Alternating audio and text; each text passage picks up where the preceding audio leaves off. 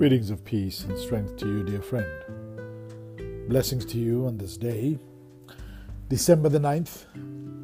I pray that you continue to be safe. I pray that you continue to be healthy. And I pray that um, you continue to stay in prayer and stay in your journey with Scripture.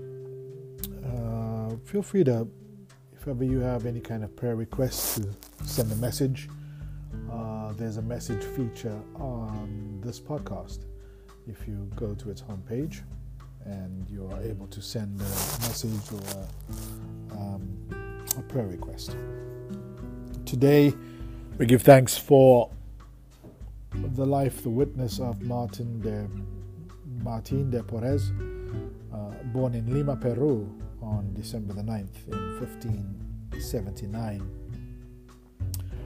Uh, Martin, uh, illegitimate son to a Spanish gentleman and a freed slave from Panama uh, of African uh, or possibly Native American descent.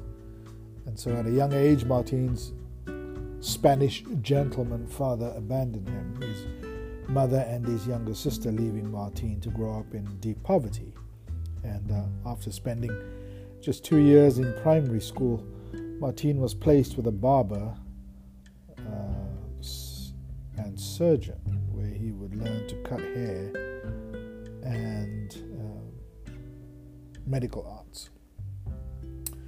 As he grew older, he experienced a great deal of ridicule uh, as being mixed race, biracial, and in Peru, by law, all descendants of African or Indians uh, were not allowed to become full members of religious orders.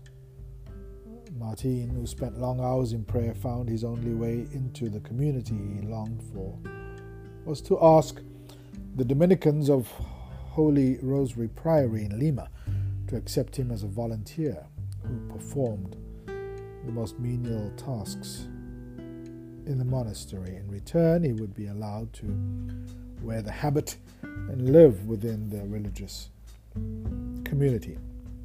When Martin was 15, he asked for admission into the Dominican convent of the Rosary in Lima and was received as a servant boy. And eventually he moved up to the church officer in charge of distributing money to deserving poor.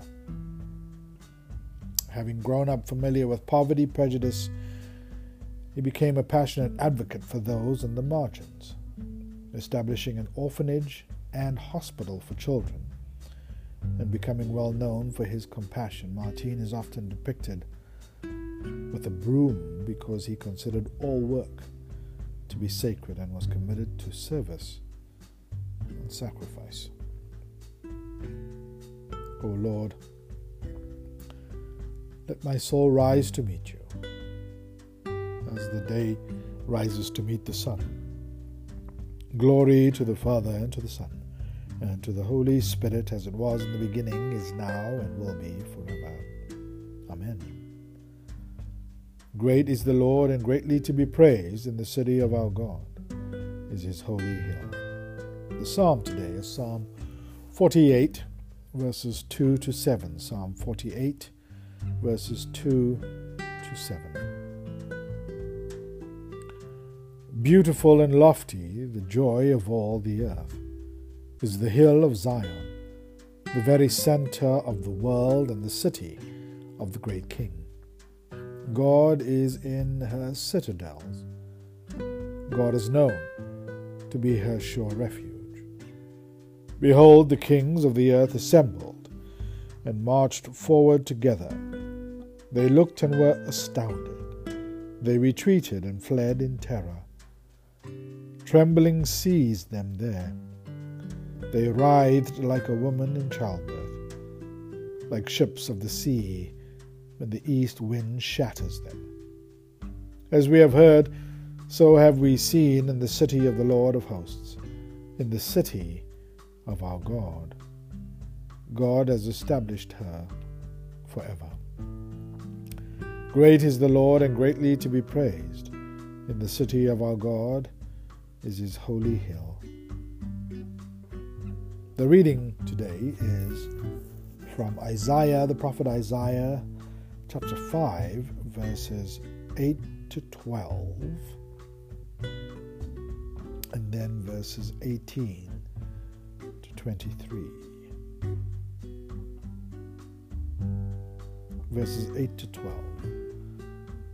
Doom to those who acquire house after house, who annex field to field until there is no more space left and only you live alone in the land. I heard the Lord of heavenly forces say this Many houses will become total ruins, large, fine houses with no one living in them. Ten acres of vineyard will produce just one and a homer of seed will produce only one ephah doom to those who wake up early in the morning to run after beer, to those who stay up late, lit up by wine. They party with lyre and harp, tambourine, flute, and wine, but they ignore the Lord's work. They can't see what God is doing. Now, verses 18 to 23.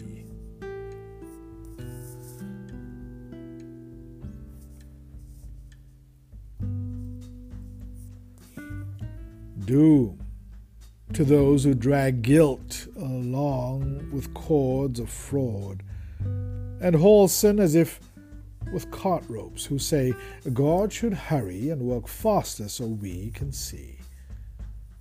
Let the plan of Israel's Holy One come quickly so we can understand it. Doom to those who call evil good and good evil, whose present darkness as light and who present darkness as light and light as darkness, who make bitterness sweet and sweetness bitter. Doom to those who consider themselves wise, who think of themselves as clever. Doom to the wine swigging warriors, mighty at mixing drinks, who spare the guilty for bribes and rob the innocent of their rights. Great is the Lord, and greatly to be praised. In the city of our God is his holy hill. Cyprian of Carthage, a third century North African bishop, said, The Lord Christ did not want us to pray by ourselves in private or for ourselves alone we do not say, My Father who art in heaven, nor give me this day my daily bread. It is not for oneself alone that each person asks to be forgiven, not to be led into temptation or to be delivered from evil. Rather, we pray in public as a community, and not for one individual, but for all.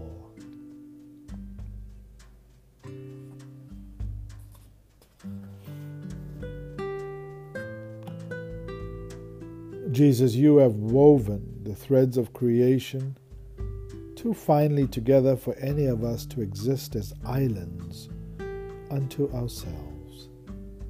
Teach us to delight in your web of life and to know ourselves in community. Amen. May the peace of the Lord Christ go with you. Wherever he may send you, may he guide you through the wilderness, protect you through the storm. May he bring you home rejoicing at the wonders he has shown you. May he bring you home rejoicing once again into our doors.